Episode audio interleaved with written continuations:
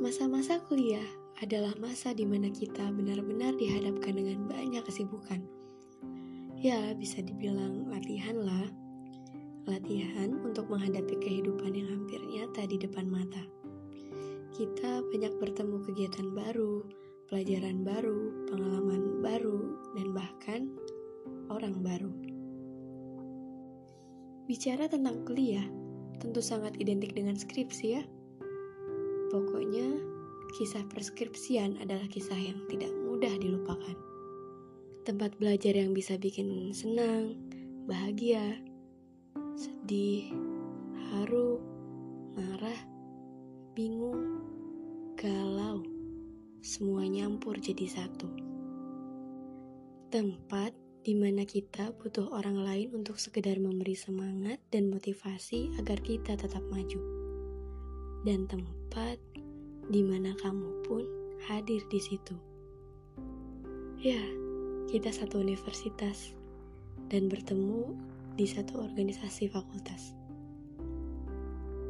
Hmm, berawal dari ketidaksengajaan di Instagram, berakhir jadi saling jujur-jujuran dari kejadian itu, aku pun tidak tahu apakah kita resmi jadian atau hanya menjalani sebuah hubungan tanpa kepastian.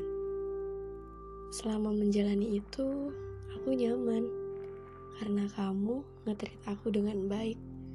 Kamu orangnya asik. Meski di luar sana banyak orang yang bilang A, B, C, D tentang kamu, aku gak peduli. Yang penting Aku percaya di mataku kamu itu orang baik. Begitu banyak cerita yang kita lalui bersama dengan disertai gelak tawa. Pergi nonton, ke kafe, ngobrol ini itu sampai larut sore. Kamu berhasil mengembalikan bahagiaku saat itu. Kamu pun berhasil membuat aku menjadi seseorang yang paling merasa sedih sedunia. Ya, aku kecewa. Awalnya, kamu datang menawarkan senang. Namun, di tengah jalan, kamu menjemput berbagai kebohongan. Sakit, sedih sekali. Bodohnya, kenapa dulu aku tetap saja peduli, sedang kamu sudah entah ke mana duluan pergi. Padahal, Pikirku bilang, oh mungkin ini yang akan jadi orang terakhir buat aku. Tapi ternyata bukan begitu. Tuhan lebih sayang aku. Kamu pergi tanpa pamit, sekaligus merusak sudut bahagiaku yang kau rampas hampir habis. Bahkan sampai detik ini, tak sedikit pun aku mendapat pesan penjelasan darimu. Kenapa pergi begitu saja? Kenapa hanya datang untuk memberi luka? Jika kala kamu datang kepadaku, tak perlu meminta maaf, karena aku yang akan meminta maaf.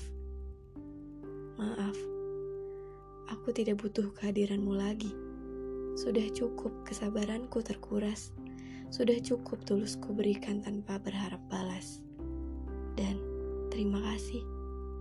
Terima kasih sudah membuat aku kecewa. Terima kasih untuk segala kenangan masa skripsinya. Terima kasih karena kamu, aku jadi sadar bahwa bukan hanya rasa yang perlu dibuang, tapi juga peduliku untukmu tidak boleh terulang. Untuk apa pedulikan orang yang tidak mau dipedulikan? Aku sudah tidak ada berhak karena kamu sudah membuat semua ini selesai dalam sepihak. Terakhir, aku sisakan satu harapan besar. Semoga kamu tak hilang kabar.